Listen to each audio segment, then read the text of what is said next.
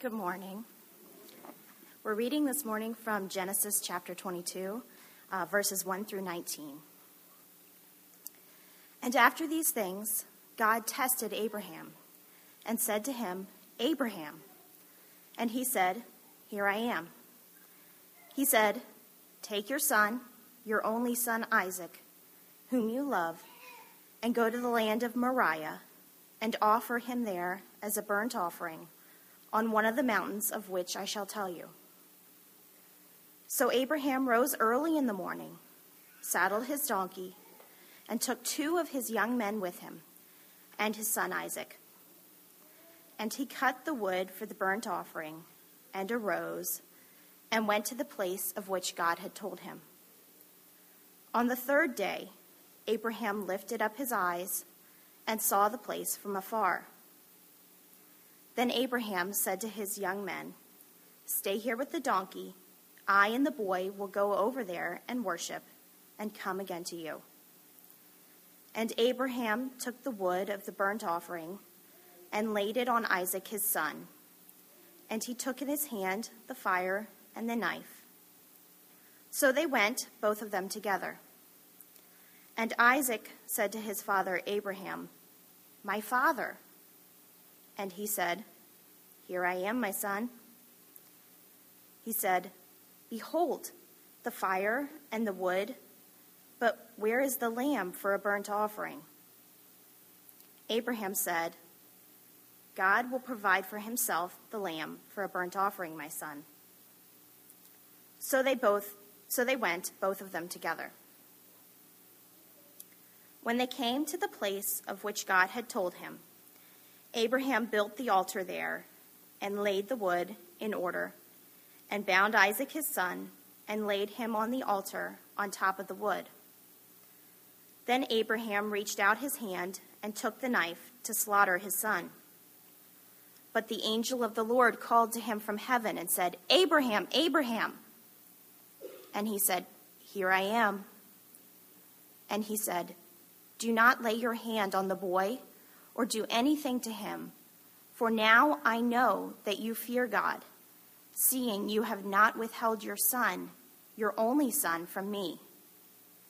And Abraham lifted up his eyes and looked, and behold, behind him was a ram, caught in a thicket by his horns. And Abraham went and took the ram and offered it up as a burnt offering instead of his son. So Abraham called the name of that place, The Lord Will Provide. As it is said to this day, On the mount of the Lord it shall be provided. And the angel of the Lord called to Abraham a second time from heaven and said, By myself I have sworn, declares the Lord, because you have done this and have not withheld your son your only son, I will surely bless you, and I will surely multiply your offspring as the stars of heaven and as, as the sand that is on the seashore. And your offspring shall possess the gate of his enemies, and in your offspring shall all the nations of the earth be blessed, because you have obeyed my voice. So Abraham returned to his young men and they arose and went together to Beersheba. And Abraham lived at Beersheba. This is the word of the Lord.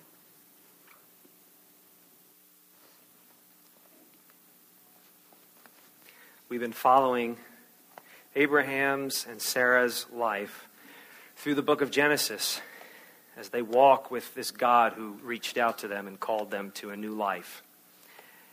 And it seems, if you've been following us since Gen- following along with us since Genesis chapter 12, all apparent threats to their stability had been removed.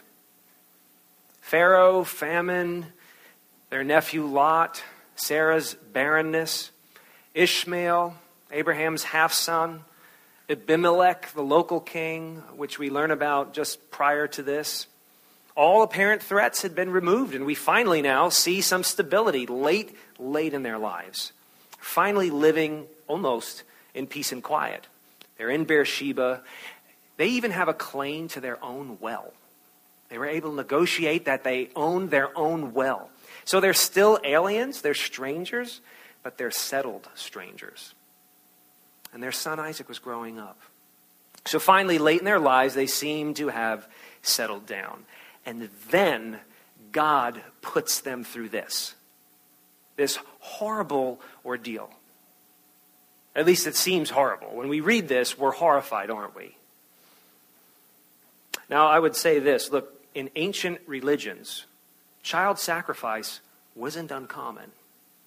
So Abraham wasn't shocked like you and I are shocked when we read something like this. The idea of cultic child sacrifice, it was kind of common to the ancients. I don't think that surprised Abraham at all. By the way, our culture does it by a different name. I think the real problem for Abraham, the crisis Abraham and Sarah face, is more so this that Isaac was the child of the promise. That Isaac is their heir. Isaac is the one, as God had said to Abraham, through whom your offspring will be reckoned. Through Isaac would God bless him. Through Isaac would God bless all of the world. And that is the crisis at this point for Abraham and Sarah. This boy is the child of God's explicit promise to us and through us to the world.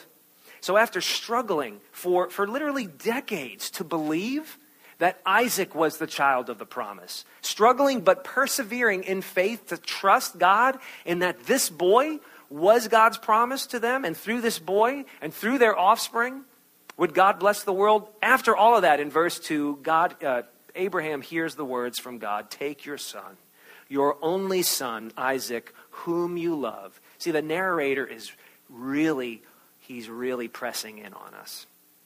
Your only son, whom you love. Take him and sacrifice him to me. Did God ever give you something and then take it away from you? God ever give you a person? or I don't know, something, maybe an idea, maybe a dream, and you felt it was from God and you were convinced it was from God and then took it away, then you can relate. You can relate to the loss. You can relate to the fear of losing what's precious, of losing who is precious to you, can't you?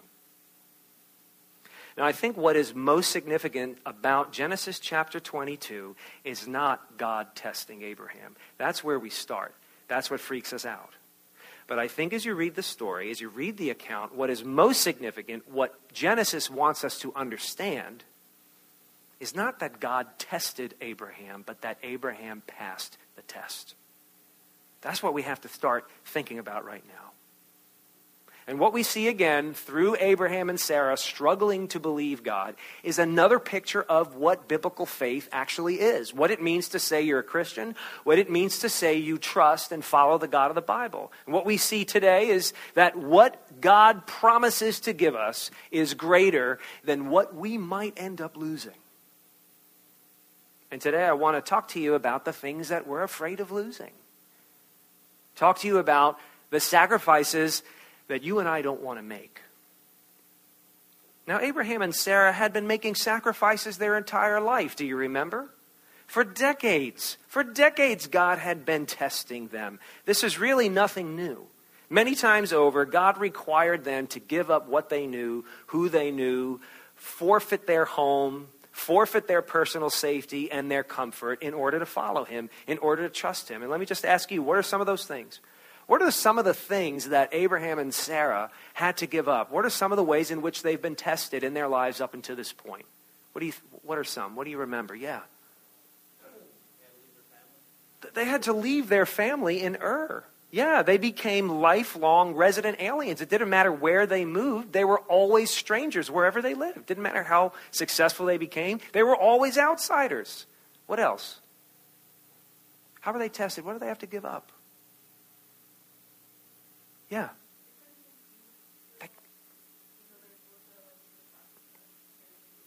They, couldn't conceive. Now, in their ancient traditional culture, not being able to be a mother and not to have an heir, that was almost humiliating. And on top of that, you have God saying, Hey, I'm going to give you an heir. Yeah, that was a test. That was a constant struggle. What else?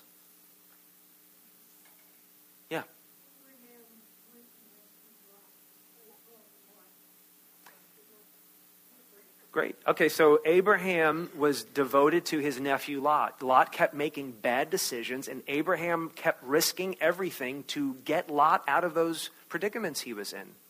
Even, even to the point of waging war, Abraham risked everything for Lot more than once. Yeah, great. Any others? A couple of other thoughts. Yeah.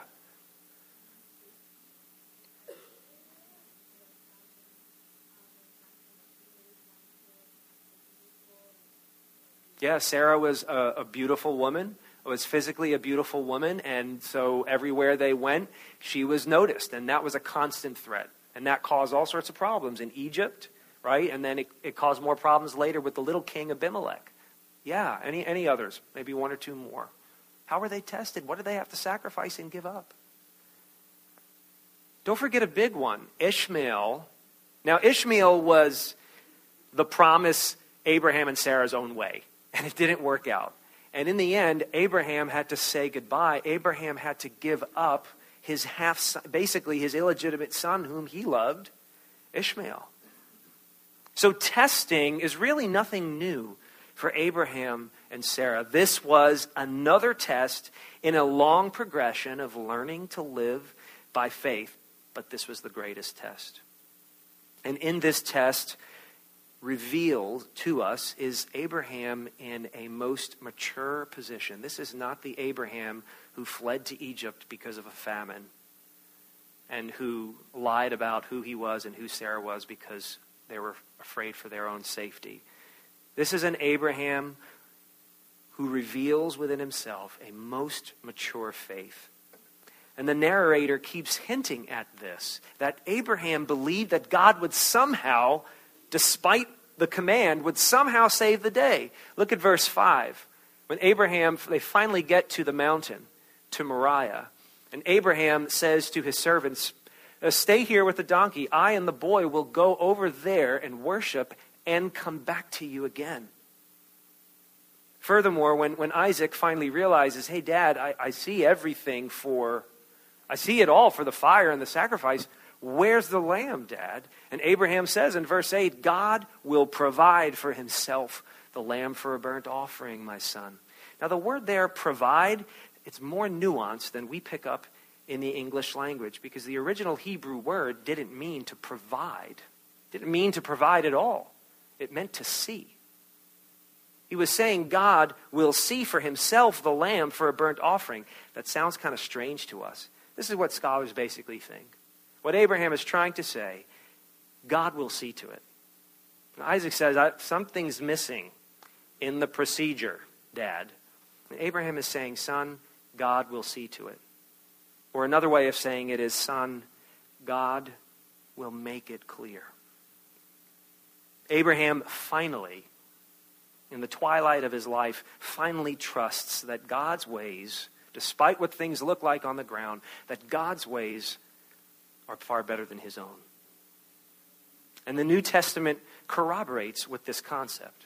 This idea that Abraham somehow believed that God was going to save the day and that Isaac would somehow be restored to him. Because the author of Hebrews said, By faith, Abraham, when he was tested, offered up Isaac.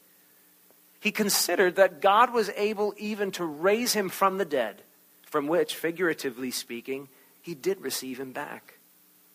It's not for people to know how God is going to provide, but that he will provide. Not only do we see Abraham and his faith, not only do we see in this testing time Abraham's faith revealed to us, we see Isaac's faith, I think, as well. Because notice there's no hint of struggle from the young man. Like a lamb, he's silent in what his father's about to do. Apparently, Abraham's faith was influencing his son.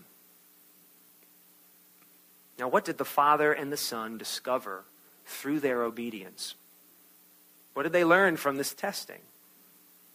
I think what they see, what they discover, is that there is no limit. There is no limit to God's provision. There is no limit to what God is able to do. The, the, the height and depth and breadth of God's provision is beyond measure. Now, by surrendering everything, think about this. They could have run, they could have hid, they could have fought, they could have altered the plan, which Abraham had done before. Okay, they could have just refused. But by doing any of that, they lose everything. Do you see that? By trying to protect what they have, they lose it all. By surrendering everything, they gained everything. And what they gain is knowing God, truly knowing that God is gracious, that God is merciful, that God is abundantly generous. If they run, if they hide, if they reject him, if they disobey him, if they alter the plan, they lose all of that. They supposedly keep themselves, but they lose the experience of truly knowing that God was prepared to provide all along. So the greatest test produces the greatest reward. Now, I, I know that some of you are still not convinced that this is so great. Uh, you're still thinking this is really a horrible thing. Okay, that's, that's understandable. Look, uh, God's testing of us, the, the, the losses that you've endured in your life, the sacrifices that your Creator asks you and requires you to make, this testing of God, is neither pointless nor cruel. God does not put you through anything for no reason. And he certainly doesn't do it because he's cruel. Look at verse 12. Abraham is, is ready, is ready to sacrifice his son. And the narrator draws the conflict out, and it's the climactic point of the scene. And then he hears God speaking to him Do not lay your hand on the boy or do anything to him, for now I know that you fear God seeing you have not withheld your son, your only son, from me. Now, at this point, are you thinking, well, maybe God was ignorant? Did God put Abraham through this because God had no idea what Abraham would do? Um, I really don't know if Abraham trusts me after all this time. I don't know if he cares. I don't know if he loves me. I'm going to whip something up to see what he's going to do. The God of the Bible is not like that. God knows exactly what Abraham's going to do. God knows what he himself is going to do. So why put Abraham through this? Well, don't forget that the Bible describes God often as a parent, as a loving father. Now, what do you, what do, you do as a parent when you're thinking about whether or not your children love you? Now, you know this as a parent. You may intellectually think that your children love you, but isn't it so much better to experience it? You may know, amen. You may know that your kids love you, but what happens when your preschooler comes home and hands you a piece of paper and says, Daddy, this is you and me. And you look at yourself and you're this amoeba of a thing. You're this horrific blob. It doesn't look anything like you. But your heart is overflowing because that's the proof that your child loves you. Daddy, I made this for you. I love you. Look, it's you and me.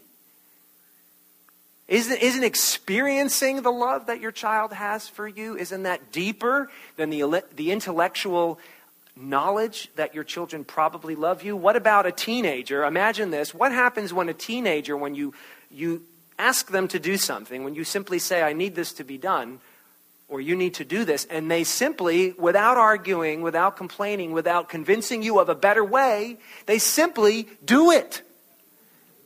Isn't it a blessing? In that moment of obedience for you to know that your child just trusts you.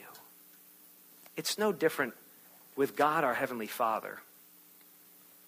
God not only knows whether or not we trust Him and whether or not he, we love Him, but God, as a relational God, experiences and enjoys the experience of seeing us trust Him. And not only is it for, uh, for, uh, for him, it's for us. I want you to think about that, that this test, this test was so that Abraham, not God, but Abraham could discover the contents of his faith. So that Abraham could see the quality of his faith. I remember 10 years ago, I found myself in a hospital bed uh, by myself, waiting to go into extensive major surgery. And if you've been through that sort of thing, you know things start creeping into your mind. Will I wake up at the end of the surgery? And if I am blessed to wake up from this procedure, what will my life look like? Will it be changed forever? Will I have to get will I wake up and find out that things are far worse than I thought they were? Will I wake up and find out that I and the people around me will have to give up so much more than we already have? And what I discovered in that moment by myself in a bed was the presence of God giving me peace. I had always feared that major surgery or a major disease would cause me to lose my faith. For whatever reason, ever since a kid, I, oh, I could never go through something like that. And there I was, and I discovered that God was with me, and I had total peace from Him, and I discovered I wasn't afraid of dying, and I wasn't afraid of sickness. And I trusted Him with the people in my life that He would, that he would see to it, that He would take care of them. And it was in that, it was in that moment that I discovered the contents of my faith. God knew that. The testing convinced me of it.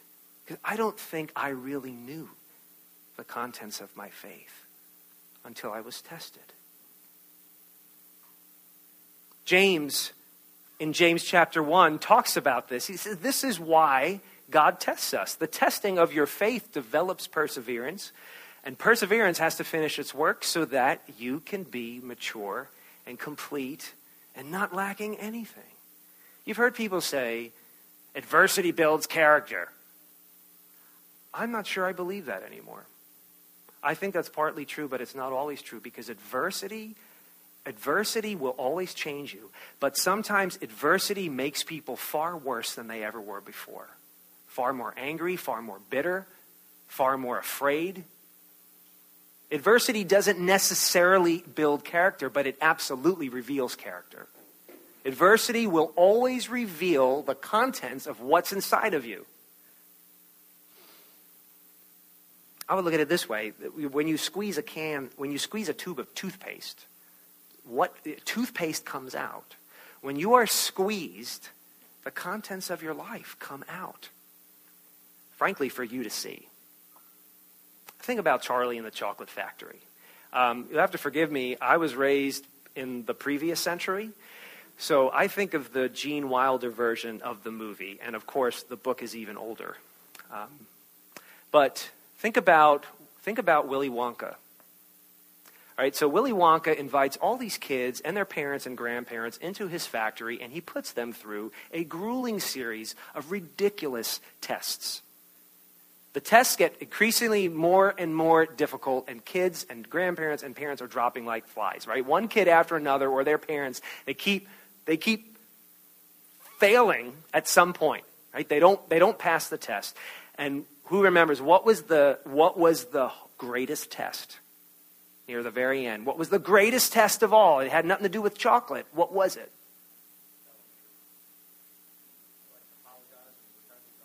Okay, yeah, yeah, you're onto it. So the greatest test of all was if you can steal the everlasting gobstopper from the factory and give it to somebody else, you'll be rich.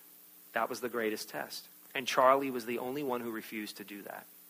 Charlie was the only one who passed Willy Wonka's ultimate test. And, ulti- and then you find out the reason Willy Wonka had the competition in the first place is he was looking for somebody with a pure heart. He was looking for somebody to take over his factory and take care of his Oompa Loompas and everything that he cared about. And so what you discover is Willy Wonka didn't put Charlie through all of that testing because Willy Wonka was cruel. It's because Willy Wonka was good. And he was looking for somebody he could trust to share in all that he had. And it's very much like that with God. The author of Hebrews again says that God disciplines us for our good so that we may share his holiness.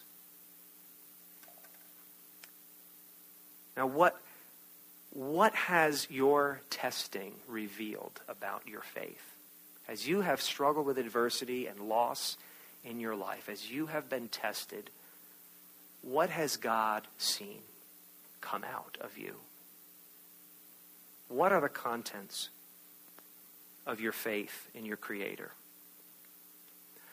Are you afraid of losing somebody or something, or are you afraid of losing even more than what you've already lost? Unless you surrender what you cherish and treasure, you'll never know God's greatest blessings. Unless you give up what is most important to you, who is most important to you, you will never discover who God truly is and receive his greatest blessings. Phil Vischer uh, founded uh, the, produc- the production company uh, Big Idea. And if you're familiar with the Veggie Tales series, that's Big Idea Productions. Uh, Phil Vischer was a gift, is still alive. He's a gifted storyteller, uh, very gifted. And he, over the years, over the 1990s, Phil Vischer uh, basically built the largest animation studio between the two coasts, not including Hollywood and Disney and New York and LA, not including the coasts. Phil Vischer, Big Idea Productions, was the biggest animation studio. And uh, people started comparing him to Walt Disney and telling him and telling one another, this guy is the next Walt Disney. And Phil Vischer, addressing college students years ago at Wheaton College in Illinois, talked about how he lost the entire thing. He built it up. He believed it was something God had given to him. He was doing it for God. It was growing. And he told a story of how he lost all of it. How God had given him something, had been in that thing, and then taken that thing away from him. And he said to the students, if God gives you a dream and the dream comes to life, and God shows up in it, and then the dream dies, it may be that God wants you to see, God wants to see what is more important to you, the dream or him. And at this very point, my friends, at this very point in your struggle between your creator and your dream, whether that dream is an idea or a thing or a person, in the struggle between in, in the struggle in your heart between your creator and that thing that you cherish the most is when your creator most can relate to you it is in that struggle at this very point that god perfectly relates to your sacrifice to your loss. It was in verse 13 that abraham once the lord said stop stop stop. Don't lay a finger on the boy. I know you trust me. I know you trust me now. At that moment, the author of Genesis tells us that, he, that Abraham looked up and he saw nearby a ram caught in a bush, caught, caught in a thicket. And that was God's provision. That is how God saw to the predicament. And that, that lamb became a substitute for Isaac on that altar. And so you see in that moment the focus shift in Abraham and Sarah's life. You see the focus shift from Isaac and protecting Isaac and worrying about Isaac to seeing God provide. That's where we now, as we read the story of their lives, see wait a minute, I've been looking at the whole thing the wrong way. It hasn't really been about Isaac at all. It's been about God's promise to provide. It's God who is going to provide the blessing for all nations. And 2,000 years later, Jesus would go into the Jordan River to be baptized by his cousin John. And in that moment, a voice came out from heaven, according to the Gospel of Matthew. And the voice from heaven said, This is my beloved Son, with whom I am well pleased. John the Baptist, his cousin, knew exactly what he had come to do. And he said, Behold, the Lamb of God who takes away the sin of the world. You know, scholars say that Moriah is where Jerusalem was eventually built, where the temple eventually was built. And you know, just outside of that Temple Mount were three Roman crosses. And so, 2,000 years, about 2,000 years after that lamb took Isaac's place on the altar, the Son of God became the Lamb of God to come in, to sweep in at the very last minute and serve as a substitute for you. So that by faith in him, Abraham's true seed, none of us have to lay on that altar. For God to be worshiped by humanity, none of us have to lay on that altar because Jesus laid himself upon it. When you look at Jesus, my friends, you discover that there's no limit to God's provision for you. It's not the thing you lost returned to you. It's Jesus. It's a picture of who Jesus is, of what Jesus tells us about who the nature of our Creator, what the nature of our Creator actually is. It's, it's when you discover that that you're finally able to surrender in obedience to Him. And you only, you only discover who God truly is, like Abraham did, like Isaac did, by total surrender, by total submission, by being willing to give up what is most important to you.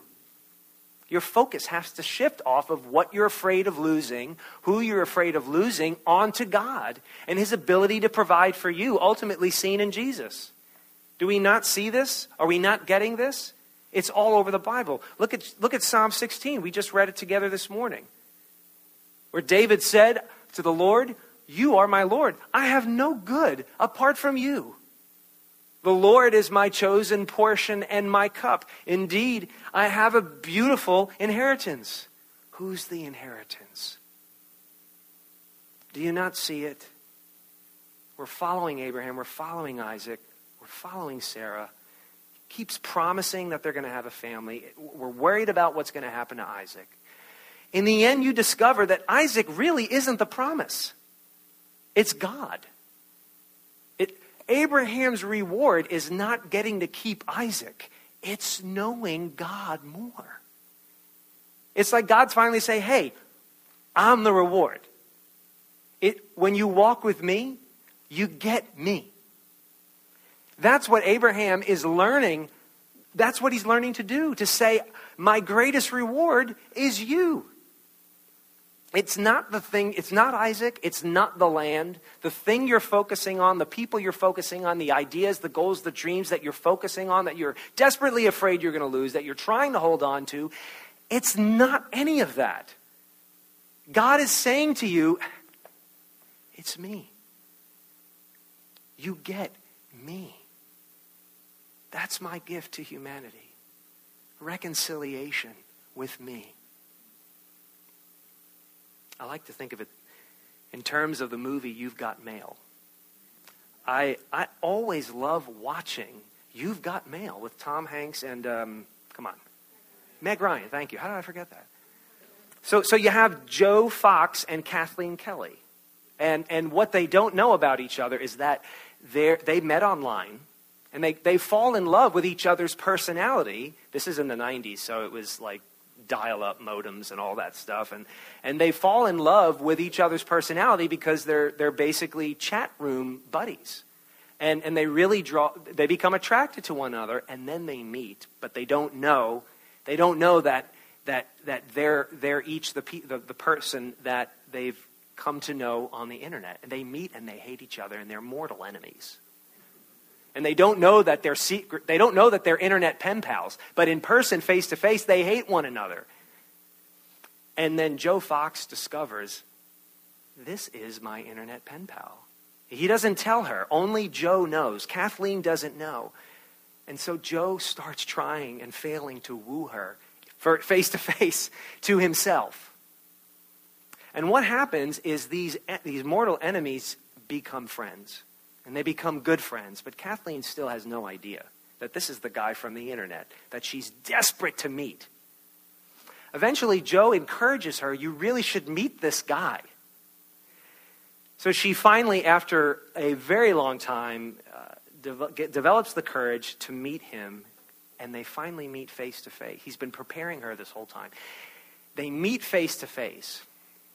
And, and I love the scene. Uh, she walks into Riverside Park and she just sees, she's waiting for the guy to appear, the man of her dreams, and it's Joe. It's just Joe, who was her enemy originally. And he just stands there with his arms open with this face as if to say, it, it, It's just me. It's just me after all.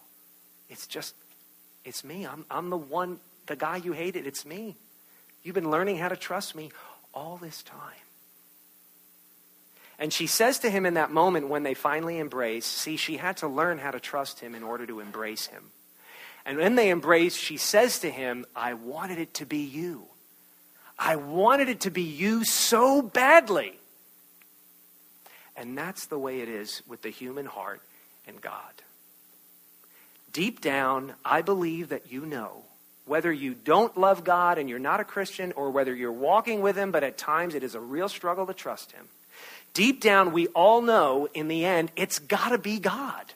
It has to be Him. Nothing and no one else will satisfy us. It really has to be God. We desperately want it to be God, but we're not even willing to admit it to ourselves. We suppress that desire, we suppress that knowledge and we cling to what we love and to what we cherish. And God is saying, It is me. You know it's me. And Augustine said that our hearts are restless until we find our joy in God alone. I have no good apart from you. So, faith, biblical faith, it's really believing that God's promises that what he offers to give us is far greater than what we ever might lose. And ultimately, God's promises are summed up in this you get him. And when you look at Jesus, you realize God has given himself to me. Phil Vischer also said, talking about his broken dream, it may be that God wants to see what is more important to you your dream or Him. And once He has seen that, you may get back your dream, or you may not. And you may live the rest of your life without it, but that will be okay because you'll have God. Forsake what you cherish. Whatever you're thinking about, give it up. Maybe that will involve something very practical and physical. Maybe it's simply a process and a transaction that needs to take place in your soul. I don't know. You do. But whatever you cherish, give it up